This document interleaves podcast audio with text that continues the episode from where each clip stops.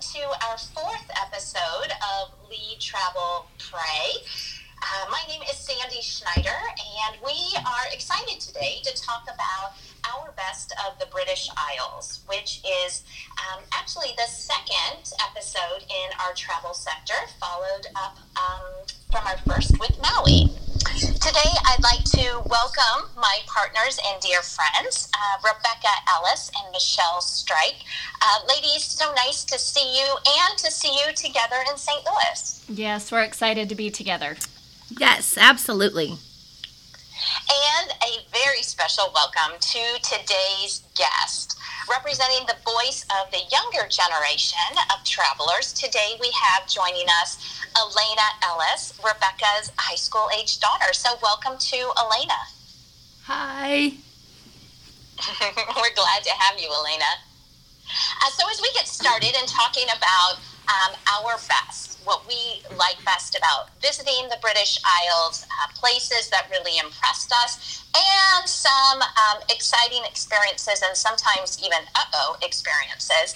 Um, I think it's good to start with a little bit of context. So, as we refer to the British Isles today, we're talking about the group of islands off the northwest coast of continental Europe, and that includes the United Kingdom of Great Britain, England, Scotland, and Wales, and Northern Ireland. It also includes the Republic of Ireland and, believe it or not, about 6,000 smaller islands, which is uh, quite significant. And uh, today we're going to talk about what our personal experiences have been. And I think we're going to start with the largest city in the British Isles, uh, London a place where all of us have visited uh, as early as the 90s and as recent as uh, last week, I believe. So, as we talk about um, London, uh, I'd like to throw it out to you all over there. Um, what was your favorite uh, experience about London or a memory that you've taken away from your London experience that uh, is really memorable? Sure, this is Rebecca. I'll go ahead and start. So, I had a chance to go to London in 1992 with a UCA All Star cheerleading group when I was only uh, just barely 18. And then I had a chance to go back there in 2012, 20 years later. And in both visits, the crown jewels was actually my favorite thing to see. Um, so that's kind of fun to reflect on uh, what I guess stuck with me and um, recently, my daughter got a chance to see the, the crown jewels as well. And uh, she mentioned that was a highlight for her. Elena, what was your other favorite thing to see? Uh, I enjoyed going to the Tower of London, which is where the crown jewels are. Um, and so I think one thing too, the um, hop on, hop off bus was really helpful. And that was actually what we bought our tickets through. It helped us um, not be in the line to go see uh, the Tower of London. And it's a really quick way to see a lot of the city. Elena, would you say you enjoyed the hop on, hop off bus? Yes, it was a really easy way to see a lot of things in a short period of time and not spend a lot of money that was my experience with the hop on hop off bus too. I think I did it uh, my first day in London when I was a little bit jet lagged, and it was a great way to get to orient yourself to the city, to see a bunch of the highlights, and to do so from a lovely air conditioned bus um, where someone was uh, speaking into my headphones. Uh, by the way, I was impressed with the multiple languages that were offered on the mm-hmm. hop on, hop off bus. Um, but I thought that was a great overview of the city. Yes, very accommodating. I also did the hop on, hop off bus tour. Um, when I was there, it was in 2000, so I don't really remember it in London per se. I just remember that at different points I was really tired, and even though I was there during the summer, it was quite cold, so I'd bundle up on the top of the bus and then end up falling asleep about halfway through, and then feeling like I needed to go and do the second half of the tour over again. Um, so. You can sleep until the branches whack so you in the head. Relaxing experience. it was yes. relaxing. yes, quite cold at times. Um, so some of the things that I really enjoyed seeing were Big Ben because you see it on TV all the time, but really seeing it in person was um, great. And then Westminster Abbey and Piccadilly Circus. Um, went there um, at night and during the day, and two very different vibes to be able to um, kind of experience, I would say, London in its glory. I, I enjoyed it. Yeah, it's it's like the Times Square of London, Yes. right? And so definitely a lot different vibe than some of the more historic areas. Yeah, and when I originally was there was during the day, and everybody said you have to go back at night because it really is different, and it is. There were live bands there, and um, they played American Pie, and the Brits get way more into it than the Americans. it was really interesting to be there and see them so excited and dancing and everything. It was fun. Oh, that's fun. You mentioned Big Ben. Well, Elena was there last weekend. It was under construction, and you might want to share just a bit about how interesting that looked. Yeah, it just there were a lot of workers on it, and it looked like a skeleton of Big Ben, and it kind of showed that although the buildings there are really old, they still have a modern flair to them because of the new construction.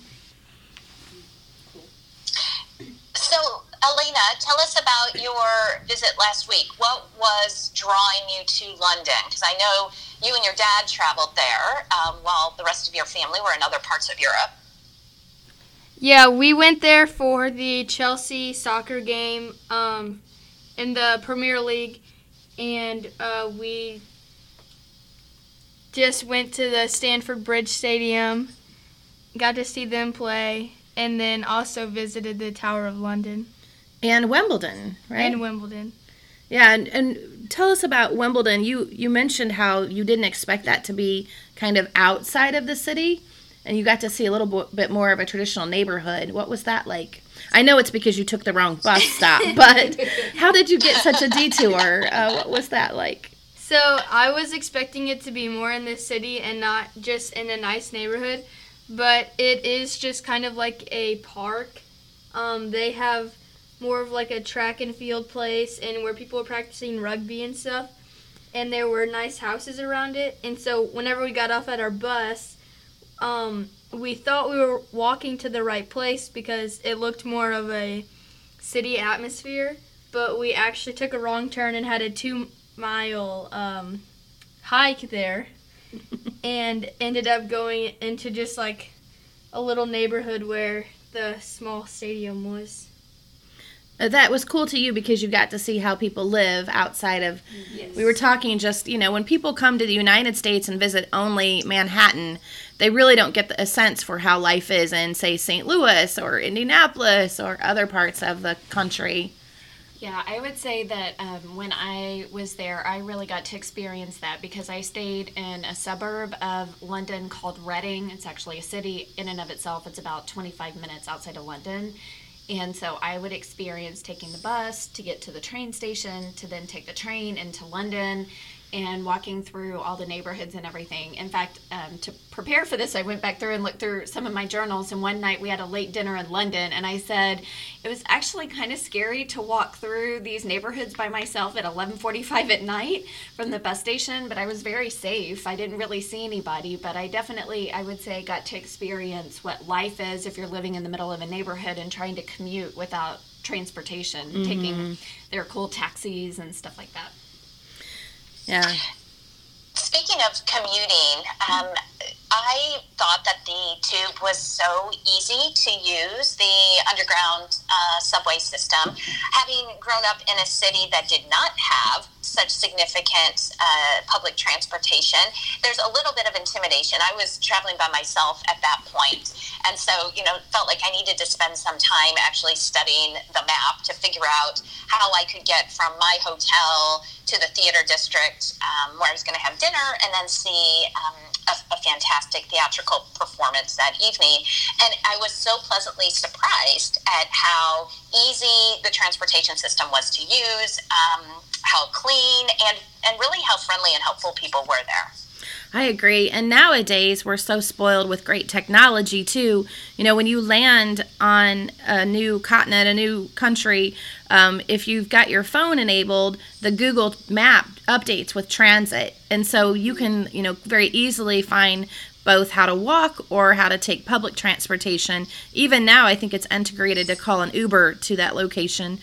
Um, but that's definitely really handy and something that we've been using a lot more, trying to take advantage of, especially these bigger um, cities and all the public transportation options they have. Yeah, and um, so I that was my first place that I ever did public transportation, and so at 22 years old, I was able to easily figure it out. Um, I did go with somebody who had been there before on my first day, so that helped because I was quite intimidated by how do you even get tickets for um, for the trains that you need to take and everything.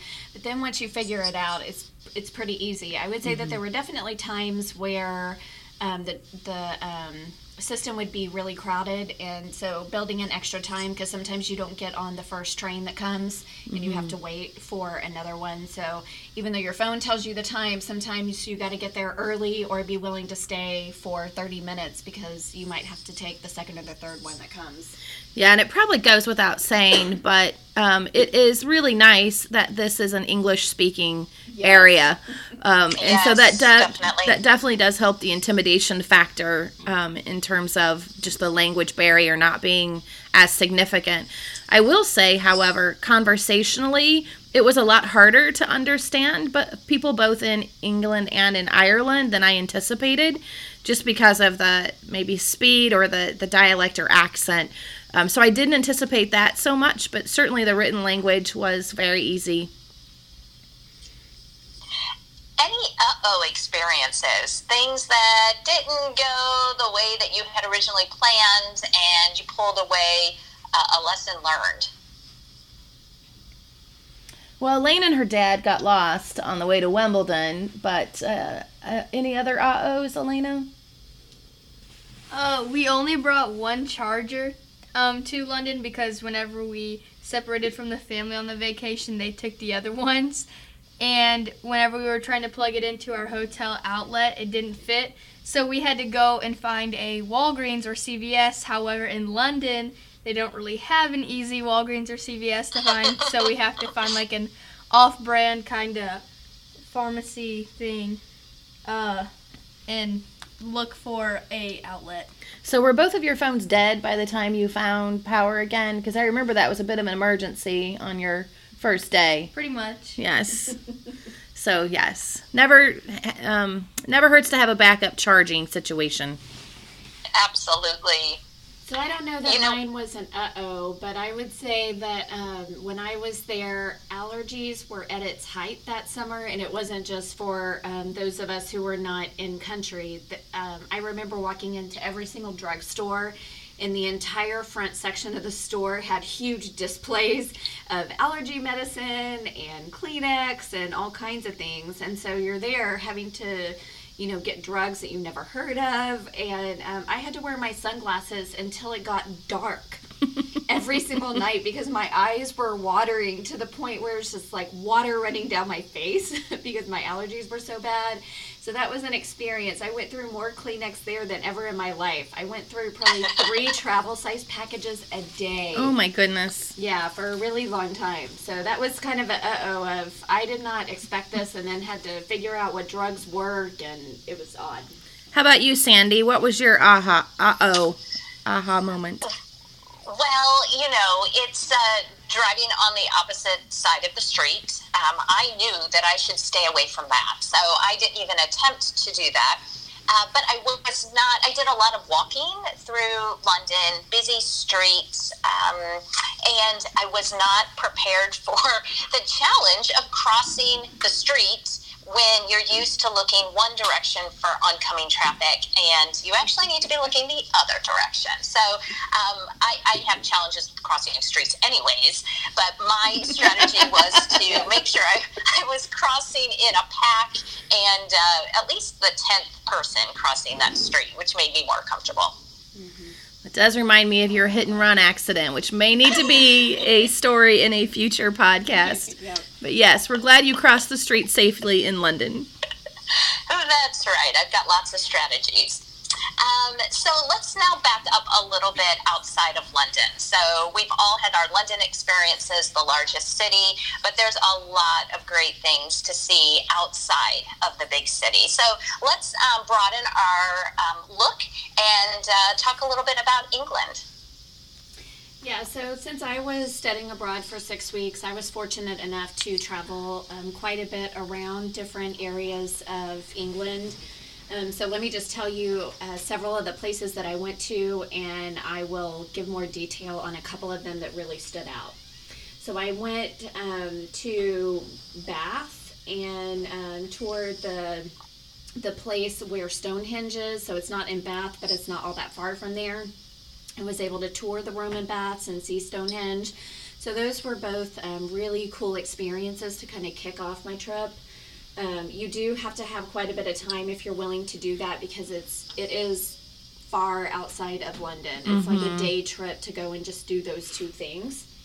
And then I also went to Oxford and Cambridge and saw the universities there. And I would say that I definitely enjoyed Cambridge more.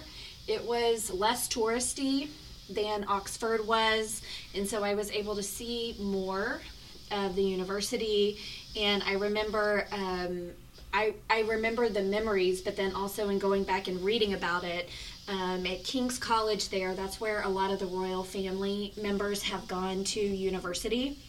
Um, so I I was able to tour that as well as the chapel um, or the church that was there, and I noted that it was um, definitely prob- the prettiest one that I saw.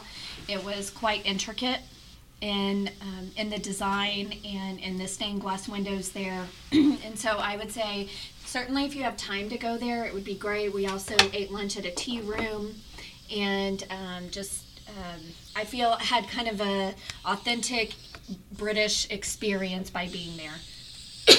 Excuse me. Yeah, we because I was with 600 cheerleaders, we were um, on a pretty tight travel schedule and got to see quite a bit outside of London as well. What sticks out for me is the Windsor Castle and particularly the church right next to it. Which was really amazing. I think it's called the St. George Chapel. Um, that was probably the most beautiful church I had ever seen, and, and maybe still uh, to this day.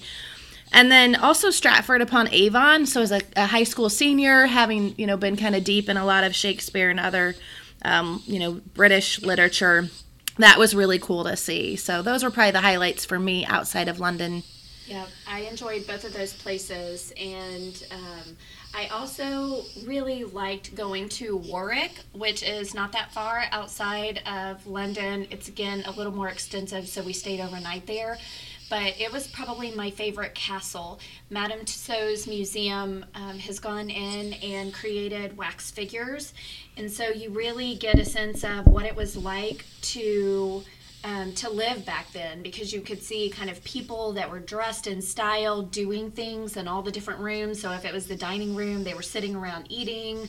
Or um, if it was the kitchen, you would see the servants that were cooking and everything. So that was probably my favorite because all the others, except for Windsor, which is obviously still inhabited, all the others were empty. And so you're just kind of walking around looking at castles. But I would say that of everything that I did in every single country that I went to, touring the castles was just spectacular. As an American, we don't get to do that. And so going there, and even the ones that had been partially burned down or destroyed, seeing them was still um, really pretty. Very cool. I think I heard you, Michelle, earlier mention tea. Did um, did you guys experience the cultural high tea? I did at a hotel. It was really interesting. It was the first time that I had ever had milk in my hot tea, and I have to say that I'm a fan. yes, me too. In uh, the the 1992 trip, I did get a chance to do that. Um, not in the last visit, but um, certainly it's a it's a very neat tradition to take part of. I, I would agree. That is one of um, my fondest memories is uh, experiencing. It's really a cultural experience, very different than anything I had experienced here in the U.S. Um, with a friend who is British, so she was able to sort of fill me in on the cultural significance of all of the different parts of the tea. But uh, everything about it was phenomenal for me, and I would highly recommend that if, if someone has a chance. Another experience, this is taking us back to London, but around food, is um, I did go eat at the cafe at Harrods, which is um, a huge, huge store to shop in. I don't know how many levels are in there, maybe six or something. Um, it's massive. And at their cafe, they have phenomenal crepes. And so that was quite the um, experience to go to Harrods and eat crepes. I felt, again, quite British. I'm sure that they don't really take the time to do that, but I at least felt that way. Can't go wrong with crepes. right. Um, how about Scotland? Um, Michelle, I think you have visited Scotland as well, right? Yes, I did. So um, I took a weekend trip to Edinburgh. And um, probably the highlight there, I think that every single person who goes there probably tours Edinburgh Castle.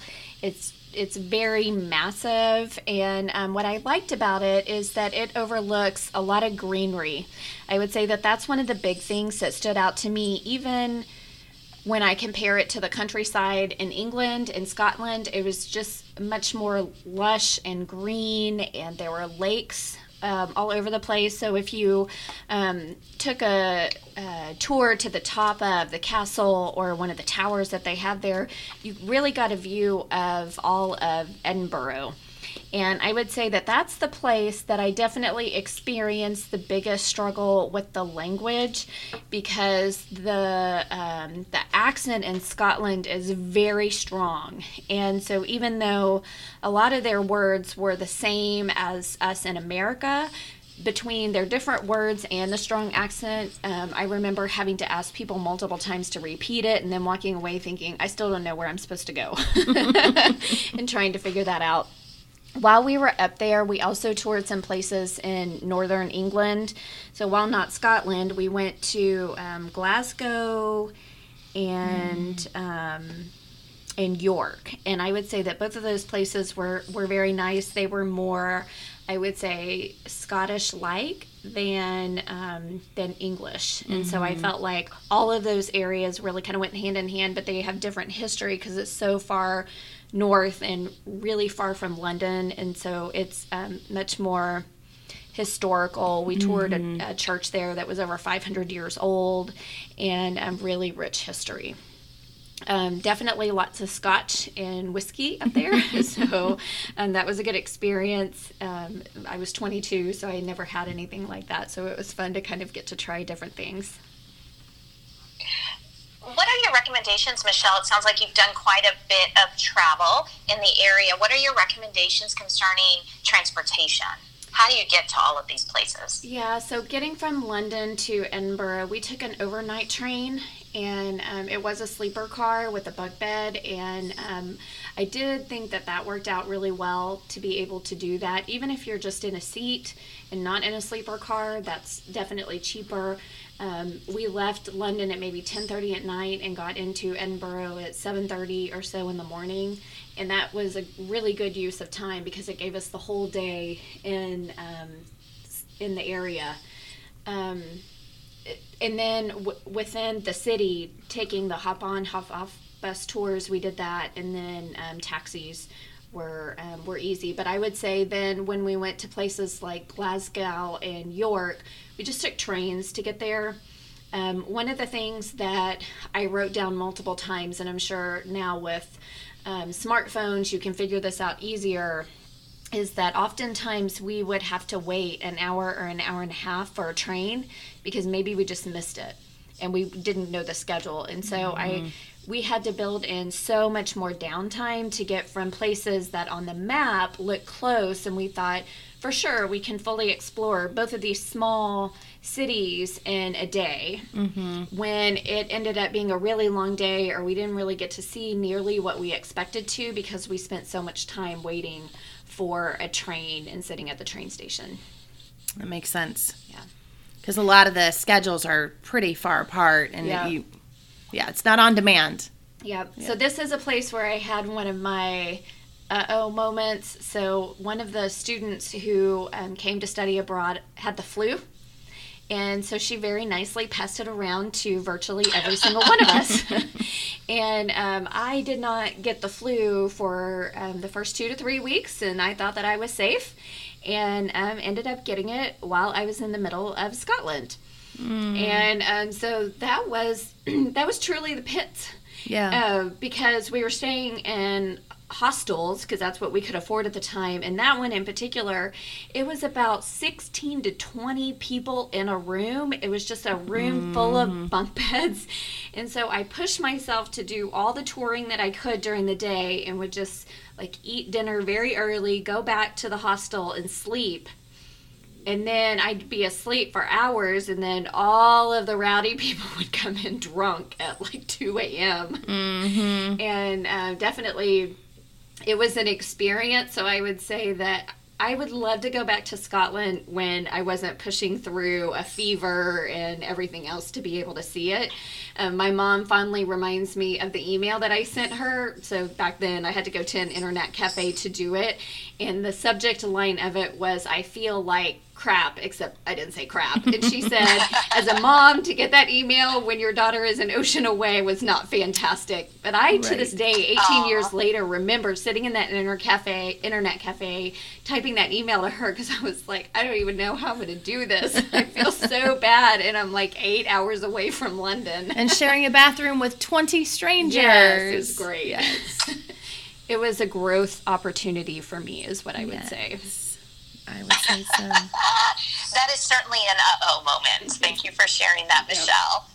Um, so let's jump uh, across to one of the big islands and talk about Ireland. Both of you have had the opportunity to visit Ireland, right? Yes. Um, so share with us a little bit about your best memories or uh, favorite activities on Ireland. So this is Rebecca. I'll start. Um, I was at um, Dublin and the surrounding area in around 2012 for an academic conference I was attending. And my husband uh, decided to join me, and we decided to rent a car, even though we knew there was decent public transit to the university. We wanted to be able to explore a bit on the day before the conference started. So, first of all, driving on the wrong side of the road is just a major mental shift. As you mentioned, Sandy, even as a pedestrian, it's hard to get used to looking in the opposite direction or being walking down a sidewalk and here comes a car next to you that you, you know, for your entire life haven't anticipated. And just really um, trying to, uh, first of all, get comfortable with all the roundabouts and shifting with the opposite hand. So most cars are manual transmission. And you know that going into it, but then you don't realize that this means I'm also shifting with my left hand and not my right. Um, but we did pull three times straight into oncoming traffic when leaving Oh dear. you know, a gas station or like once you get going on an interstate or road, it's not that confusing. But every time you're off the road and back on, it's this mental shift, right? To pull into the closest lane and not the furthest, for example, if you're if you're turning left. So a few day a few adjustments that first day, but the major uh-oh uh, for me in Ireland has to do with a rental car as well. They told us it was diesel. We heard that, we understood it. At our first stop, we looked at the green handle and not necessarily the label. Green is diesel in the United States. Here, uh, not only is green diesel, but it won't fit in your gas. Um, it's the opposite there. And so we filled our little rental car up with petro, as they would say, petroleum. And um, it ran for about 10, 15 miles, and then it did not run anymore. Oh no. And uh, we ended up pulling over at a Volkswagen dealer. Um, they quickly went over, smelled it, knew immediately that it was petroleum. Said petro. We're like, no, no, diesel, green handle. No, green handle, not diesel. So it was about a $200 mistake. I mean, thankfully we caught it early. They pumped it out, they changed the filter, and then we got on our way. But that was about a four hour unexpected detour. And um, we were in the Wicklow area, so fortunately, we were in a beautiful little town where we could walk around, look at the golf course, have a, a drink and, and some lunch. Um, but the biggest uh-oh, perhaps, and what could have potentially been a very serious mistake we made, the guys had paid attention to a couple of the uh, sales guys' cars, and I mean, the cars were very different than what we were used to. And they saw after we got the call, our car was ready they saw one of the guys from the dealership coming in down the street. And so we were waving and he was waving back. When he stopped at the, the stoplight, we just bailed into his car. And he turned around and looked at us with wide eyes. And we were like, Oh, you weren't coming for us, were you? And he said, I was running the bank deposit. Another guy's on his way to pick you up, I guess. And I mean, fortunately, this guy wasn't yielding a gun or something because we seriously all just jumped in his car and he was uh, nice enough to just dial back to the friend and say, "I've got the Americans. Don't you worry. They're on their way back with me. But I'm going to the bank first. If he has a podcast, you probably made it into his. I mean, we well. seriously like hijacked a car, and so we laughed and laughed. I mean, it was so there were two couples, m- myself and my husband, and then a college classmate and her husband, and I mean, for adults, just bailing into your car had to been a bit unsettling in this town. But anyway, we were on our way to Wicklow and Glendalough, which those are things I would highly recommend. They're just about an hour south of Dublin. It is a bit of a harrowing drive as the walls are stone next to what you're driving, and it's tour buses and really tight. And honestly, the rental car company was really surprised our car came back without damage because it's very common that uh, the cars get damaged driving around Ireland. So little did they know we almost kind of damaged the engine, but anyway, not the outside. So, with that said, that's a bunch of uh-ohs. Is the Ellis family still welcome in Ireland? Well, it's a good question. I don't know. We may be blacklisted on some rental car companies if they know the, the real truth there, but it is a place like I'm not sure I would have dri- felt comfortable driving with the kids. Um, it's a it's a risky proposition in my mind to drive in Ireland. Um, so I'm not sure I would do that again, but it is nice to have the independence of a car. I just don't know that it's worth the safety. Yeah, so um, when I was there, I was with one of my professors, and she rented a car. And when I was going back and looking at my journal, I commented on how many curbs she went up and how she repeatedly hit bushes all along the side because she was so scared that she would go into oncoming traffic. That she was um, hitting the curb over and over and over again. But that is a place where you can't do mass transportation um, if you're outside of London. And so Dublin, you really, yep. you're- sorry, outside of Dublin. Mm-hmm. So you really have to be willing to rent a car if you want to see much of the country. You you can't rely upon trains to get there. Or take a bus tour or Right. Yep. some organized way to get around. Yes. Yes. Yeah. So for us, we were there to see the countryside. We really just flew in and out of Dublin, so I didn't experience much of what Dublin had to offer. um, probably my favorite memory from that whole entire study abroad trip was um, going to see the Cliffs of Moher. Which is on the exact opposite side, so the western side of the island from Dublin. On the map, it didn't look very far. It took us about four and a half or five hours to get there. Um, but it was truly amazing. And as we're driving there, of course, we've gone uh, completely across the country to see this one thing, and it is pouring down rain. Pouring down rain. And so we thought, oh my gosh, are we going to miss it because it's raining? And who wants to go and stand outside and look at these cliffs and the pouring down rain? I kid you not, when we got within five miles of it, the rain completely stopped.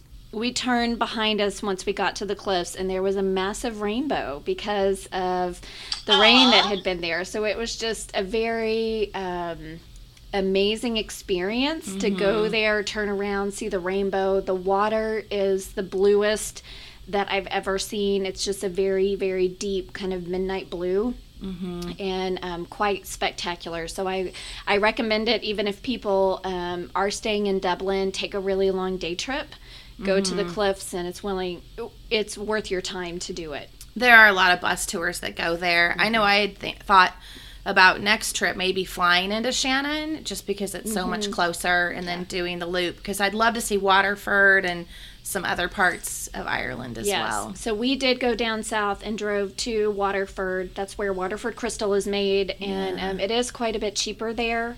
Um, so I did buy some, and um, down that far south is the John F. Kennedy Memorial Arboretum. So his family is Irish, Right. and it was a spectacular arboretum, um, very different um, plants and trees and everything. We spent quite a bit of time touring that, so I would say that it was it was certainly worth it. It's it's long days if you choose to drive because it's a long distance from kind of city to city in um, the countryside of Ireland, but it's beautiful. It's lush. One of my favorite memories is that um, there were strawberry stands everywhere in the middle of the summer, and their strawberries are different there. They're sweeter, and you can eat every single part of it except for the stem. And so I think that we probably ate um, two or three pints a person Wow. just in one day because they were that amazing. So if you're there in the summer, check them out. They're worth it. Thank you, ladies, for sharing your experiences. I got to tell you, it has been a number of years since I have been in the British Isles, but now I am uh, motivated to plan that next trip. A big thank you to Elena Ellis for joining us today and for sharing the experience of the younger generation traveling the world. Yeah. Thank As you for you- having me. as you can all tell, travel is certainly a passion of ours. Uh, we love to talk about it. We love to experience new places, and uh, we love to share our thoughts about travel. And so we've got an exciting new expansion to uh, Lead Travel Pray. And uh, Rebecca, tell us more about what we're adding to our site.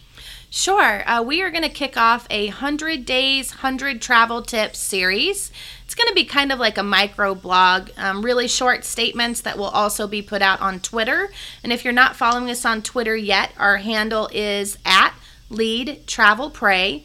Uh, but we're going to be sharing things like our tips around the different colors of gas and uh, diesel handles um, and something to be aware of there. Also, um, we just recently were traveling abroad, as Elena mentioned, and almost every place we checked out asked, Do you want to pay in euros or US dollars? And so we've started researching questions like that to help uh, fellow travelers. So we're going to put one out a day starting this week. So uh, be looking out for that new um, series. And we look forward to also hearing what you want to hear about in terms of tips or questions you might have when you travel. So stay tuned for that exciting series of 100 days, 100 travel tips. Thanks so much, Rebecca. Thanks everyone for being here today. You'll find more information on leadtravelpray.com. Until next time, take care. Goodbye. Bye.